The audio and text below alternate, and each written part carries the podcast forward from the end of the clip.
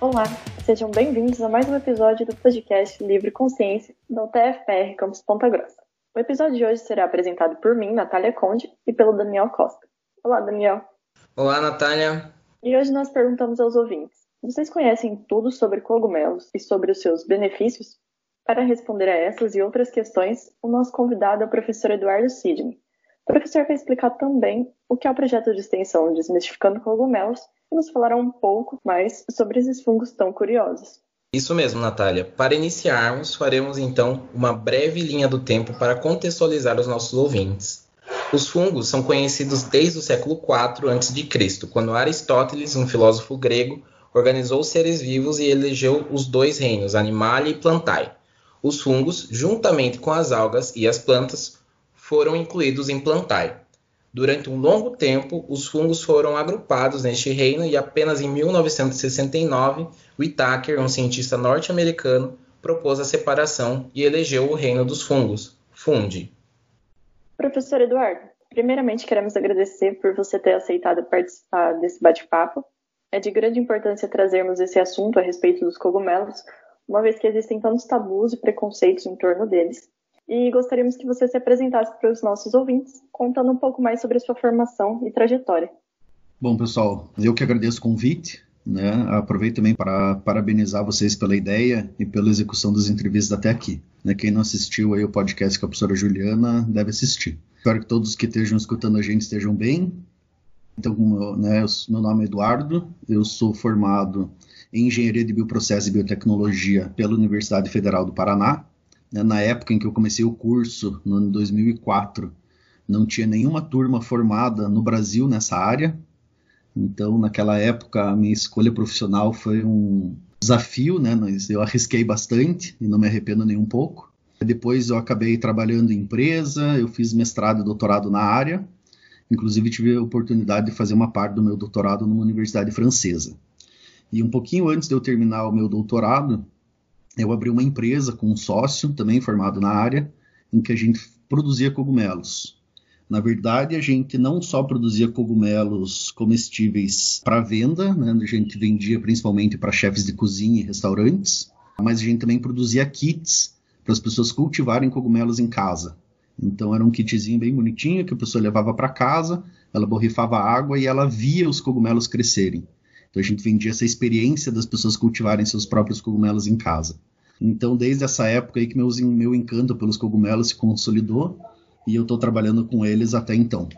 Que bacana, professor. E assim como comentado no início do programa, o tema de hoje são os fungos, mais especificamente os cogumelos. Poderia contar para nós um pouco mais sobre os tipos de fungos que existem e citar algum deles? Então, os fungos, eles são os microrganismos de maior biodiversidade no planeta.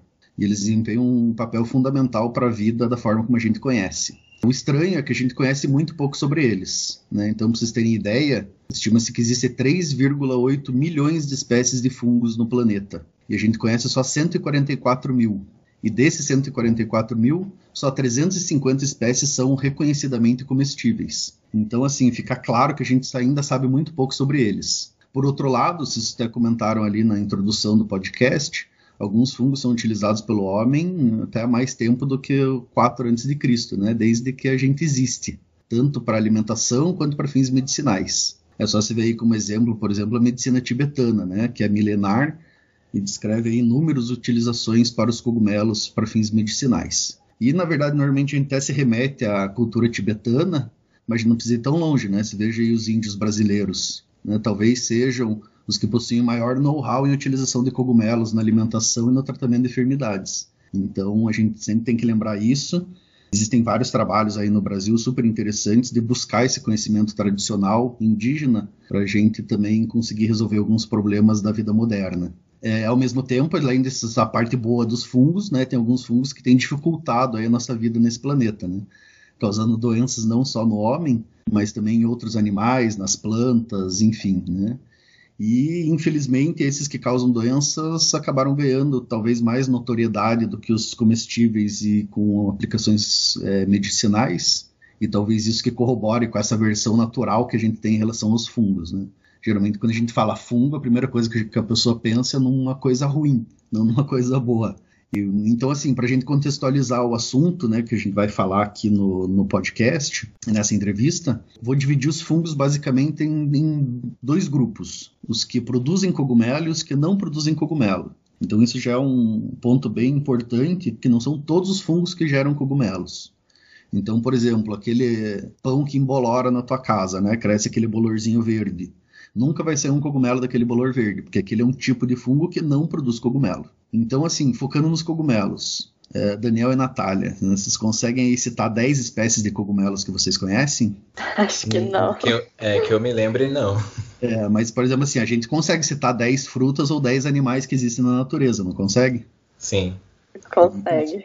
Pois é, e por que será que isso acontece, né? O fungo ele faz tão parte da natureza quanto as frutas, os animais, enfim, né, as plantas. Agora, por algum motivo a gente não aprende sobre eles. Passa aí a vida inteira e nós praticamente não aprendemos, né? Nós não somos ensinados sobre os fungos. Então é isso que é essa barreira que a gente tenta vencer um pouco com o projeto do Desmistificando os Cogumelos. Professor, você poderia nos explicar melhor como que é a estrutura de um cogumelo e o que vai diferir cada um deles? Legal, posso sim. É uma das coisas mais legais e fascinantes nos cogumelos é que eles têm uma diversidade morfológica enorme, né? Isso quer dizer que existem cogumelos com os mais variados formatos.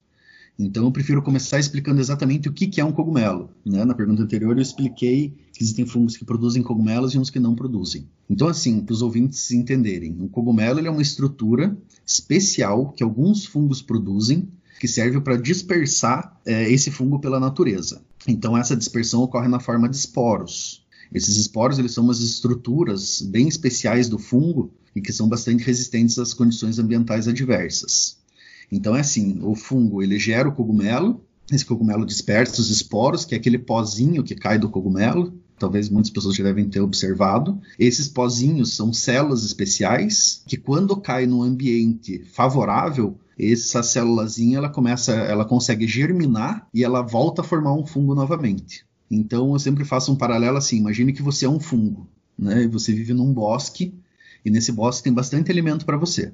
Então você fungo vai se alimentando, vai se multiplicando, vai crescendo, mas chega uma hora em que esse alimento acaba, ou está muito próximo de acabar. Então você precisa sair dali e buscar alimento em outro lugar. Nós humanos fazemos o quê? Você pega o carro, vai no mercado compra comida. O fungo não tem o que fazer. Então, como que ele faz isso? Ele produz o cogumelo. Então, ele produz o cogumelo, produz os esporos. Então, é o próprio vento, a chuva, insetos, é, existem vários mecanismos naturais para carrear esses esporos pela natureza até que ele caia naquele, num novo ambiente que tenha comida e o fungo consegue voltar a crescer. Tá? Então é assim que esse fungo se dispersa pela natureza. Mas voltando à pergunta, a estrutura do que é a estrutura do cogumelo. Vocês provavelmente já viram cogumelos crescendo no solo e cogumelos crescendo na madeira, em árvores. E vocês já perceberam que a, a cara desses dois cogumelos são, eles têm formatos bastante diferentes. Então, para explicar a estrutura de um cogumelo, nós vamos usar como modelo aqueles que crescem no solo, no chão, beleza?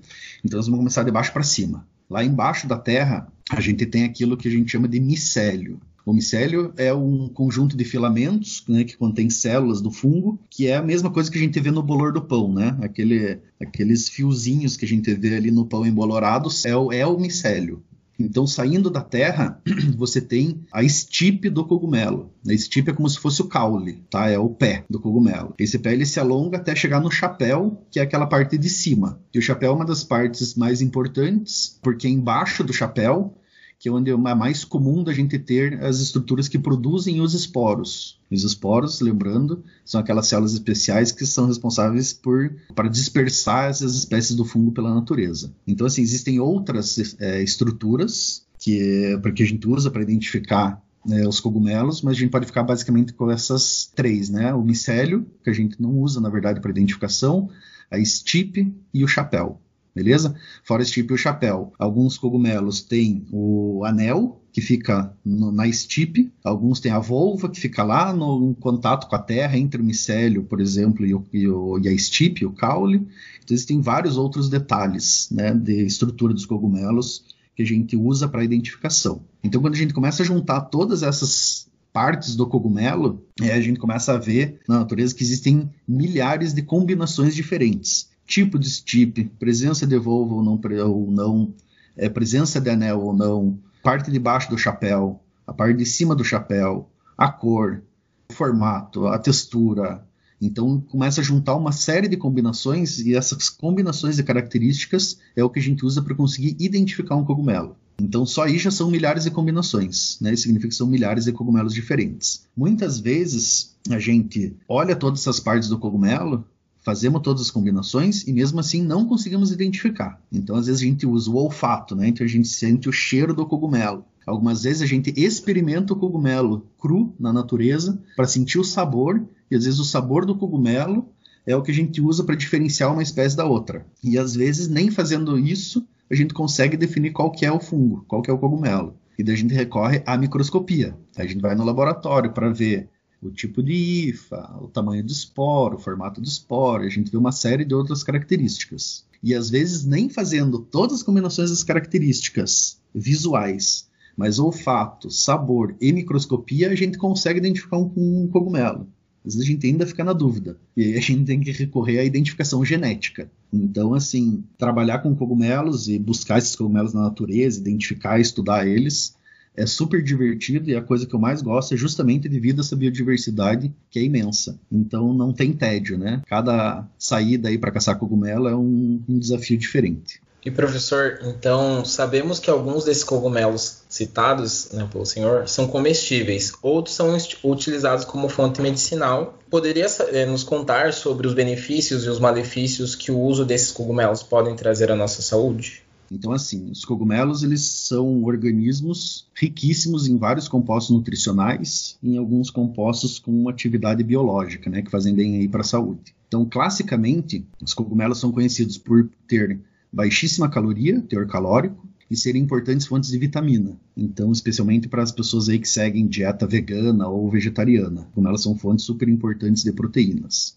Além disso, os cogumelos são bastante ricos em vários outros micronutrientes e também em vitaminas. Então, assim, as propriedades nutricionais dos cogumelos, elas já são, é, são incríveis e são indiscutíveis, tá? O que, que é discutível? É discutível, um pouco, é discutível um pouco a aplicação medicinal dos cogumelos. Então, alguns cogumelos, não são todos, eles possuem várias moléculas bioativas que é, são estudadas aí e têm sido descritas por causar diversos benefícios à saúde humana. E aí a gente entra num universo gigantesco de estudos né, que descrevem ação anticâncer, anti-inflamatória, antiviral, né, que agora está na moda aí com a pandemia, imunomodulatória, então que beneficia o sistema imune, até benefícios à saúde mental a ciência em torno dessa, dessas aplicações medicinais dos cogumelos são enormes. O grande ponto é que esses benefícios medicinais eles não são 100% comprovados. E a Anvisa, né, por exemplo, aqui no Brasil, ela não autoriza a venda de cogumelos como medicamentos.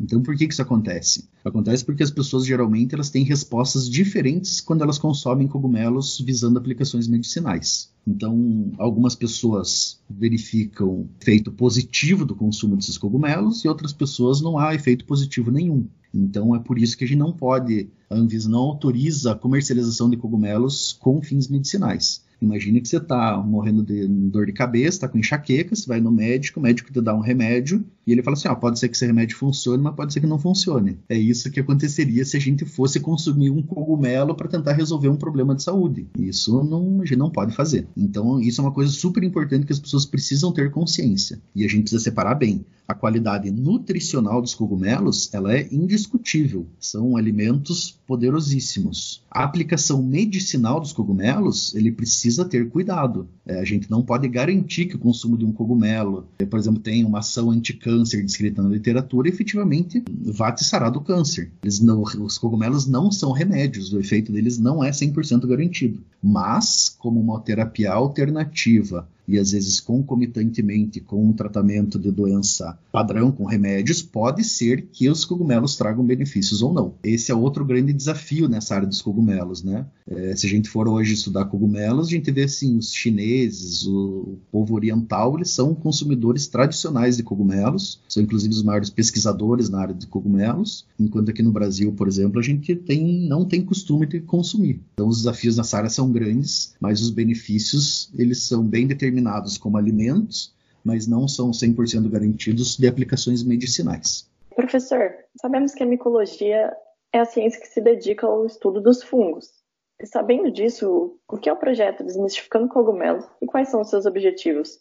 O projeto Desmistificando os Cogumelos ele tem justamente como objetivo disseminar conhecimento acerca dos cogumelos. Então, já falei anteriormente que a gente sabe muito pouco sobre eles, e pior do que saber pouco sobre eles, a gente ainda tem preconceito. Uma coisa é você não ter conhecimento, outra coisa é você ter preconceito. E aí é que está o problema. Então, culturalmente, nós brasileiros nós somos micofóbicos, né? ou seja, nós somos treinados desde criancinha até aversão aos cogumelos. É o famoso, né, não toque, não chegue perto, não põe na boca, isso é perigoso, menino, né? é as coisas que a gente escuta desde criança. E isso é resultado de falta de conhecimento. E o resultado é que hoje, apesar dos diversos benefícios que a gente discutiu ali na pergunta anterior, nós estamos entre os países que menos consomem cogumelo no mundo. Então, assim, a gente, dentro desse cenário que a gente, na época que, eu, que a gente criou a empresa, eu e meu sócio, a gente criou a empresa justamente pensando nisso, para vencer essa barreira. Então, a ideia dos kits de produção de cogumelo era justamente trazer essa experiência para as pessoas, né? trazer conhecimento, entender o que acontece. Porque quando a gente entende o que acontece, a gente começa a quebrar os, os preconceitos. E dentro da UTF, a gente trabalha com o projeto no sentido principalmente assim de disseminar conhecimento. Dentro do projeto a gente não trabalha só com palestras, né?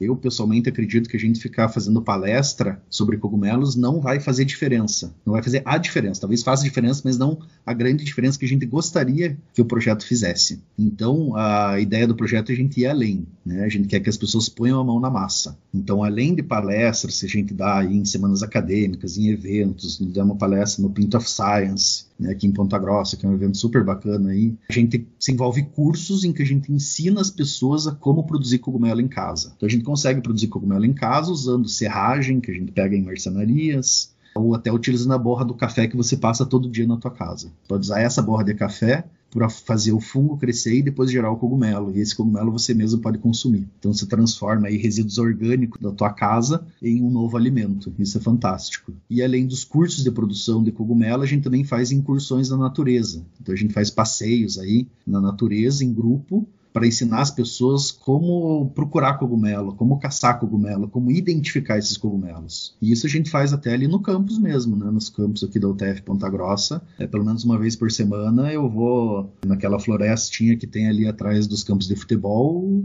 procurar cogumelo. E vocês não têm a noção da variedade de cogumelo que a gente tem ali no nosso campus inclusive a quantidade de espécies comestíveis, algumas escritas com aplicações medicinais que a gente já encontrou ali. Então, em paralelo também ao projeto, a gente está fazendo um levantamento já há dois anos dos cogumelos comestíveis que a gente encontra aqui em Ponta Grossa e região. E a ideia é que a gente lance aí um guia nos próximos, talvez, não sei se esse ano a gente ainda vai conseguir, mas compilar tudo isso esse ano ainda, para no que vem a gente lançar um guia que ajude as pessoas aqui de Ponta Grossa e região a identificar esses cogumelos e poder fazer proveito aí desses organismos. Então é esse tipo de experiência que a gente tenta produzir no projeto, que a gente acredita ser muito mais transformadora e que a gente realmente espera que as pessoas consigam absorver esse conhecimento e aumentar seu próprio conhecimento sobre a natureza e tirar benefícios para sua própria vida.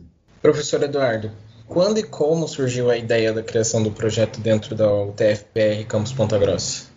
Bom, então eu comentei com vocês que eu tinha uma empresa né, de produção de cogumelos. Isso foi antes de eu entrar como professor na UTF. Quando eu entrei na UTF, eu saí da empresa. Eu fiquei três anos na UTF Toledo, depois vim para Ponta Grossa. E aqui em Ponta Grossa, é, eu não inicialmente não estava trabalhando com os cogumelos, né?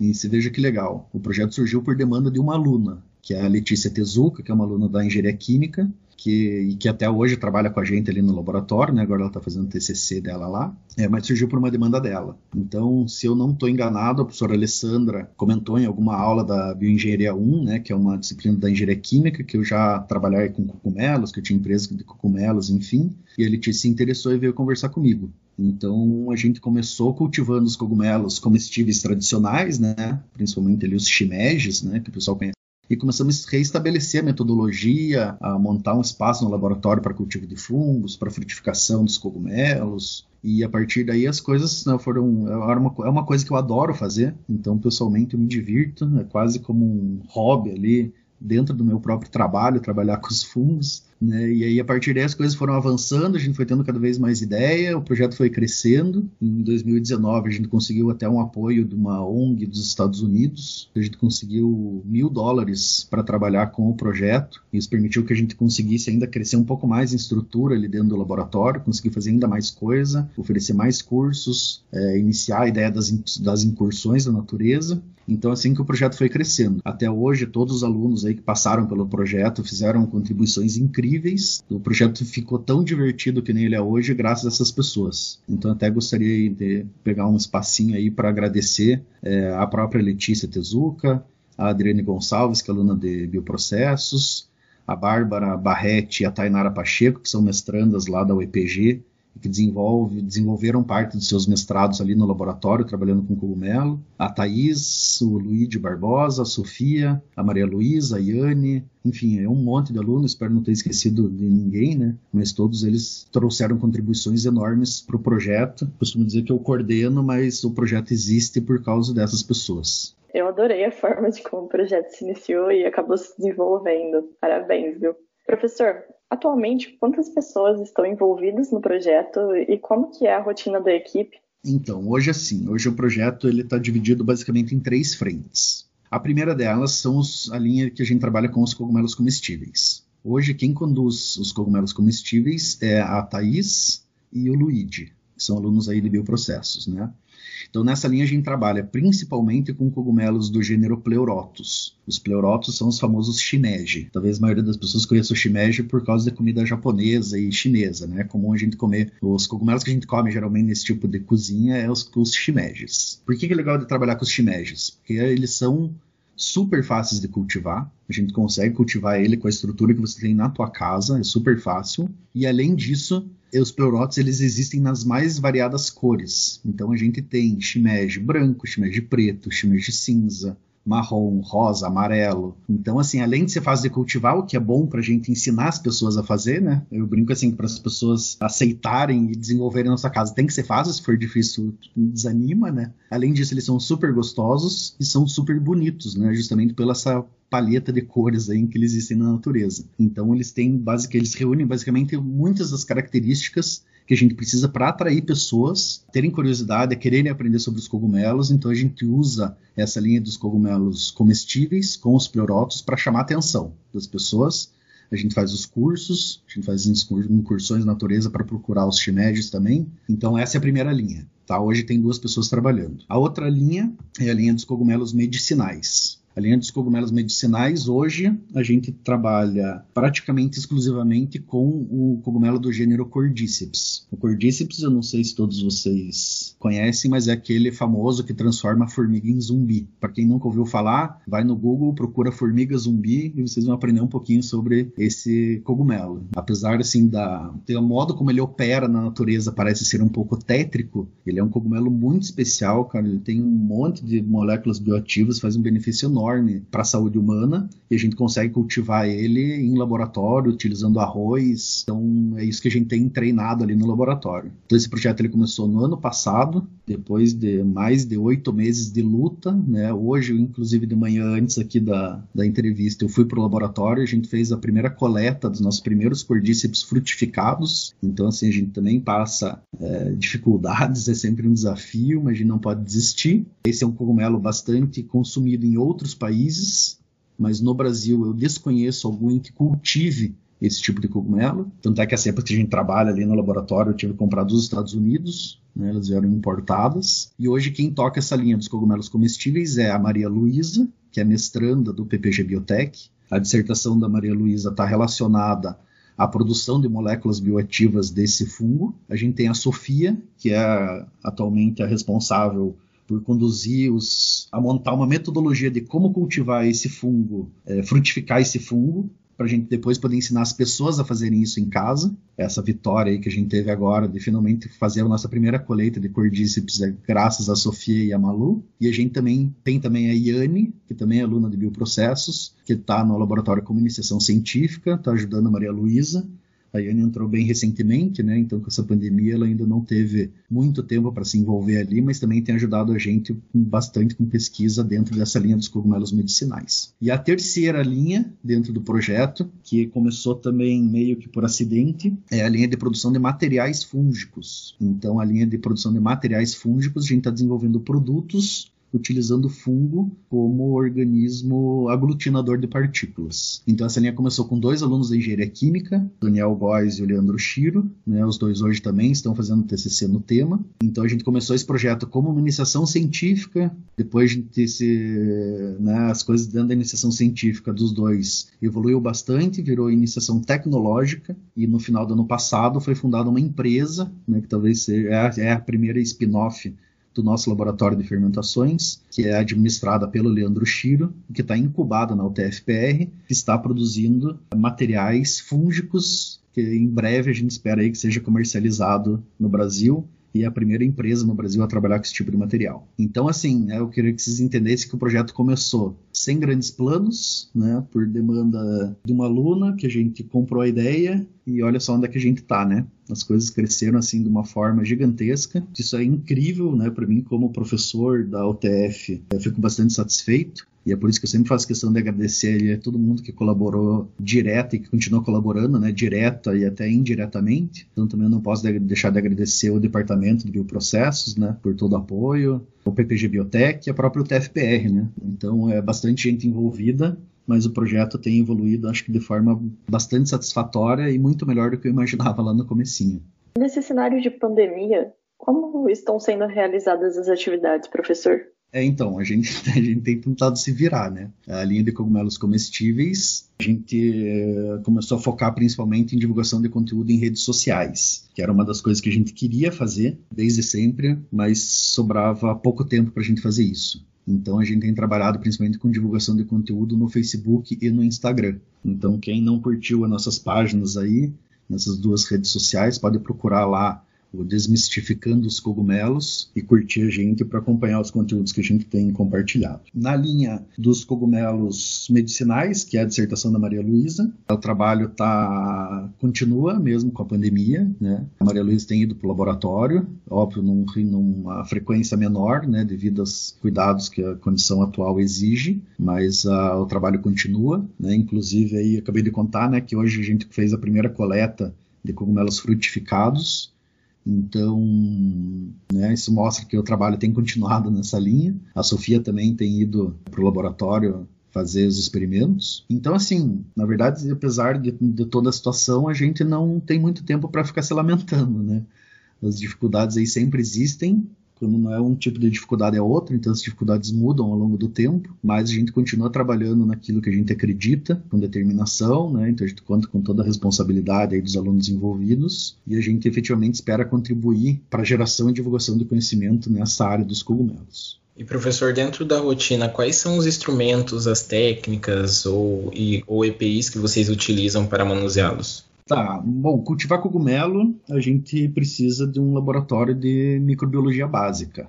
Não é uma técnica difícil cultivar cogumelos, né? Tanto que qualquer pessoa consegue cultivar na sua casa, mesmo que não tenha tido formação técnica. Mas assim, pra gente, o que a gente faz então no laboratório? A gente tem as, as espécies dos fungos. Essas espécies elas precisam ser mantidas ao longo do tempo. Então a gente precisa fazer lá os repiques. Então a gente usa lá fluxo laminar, é, todos os cuidados necessários para fazer repique de microorganismo.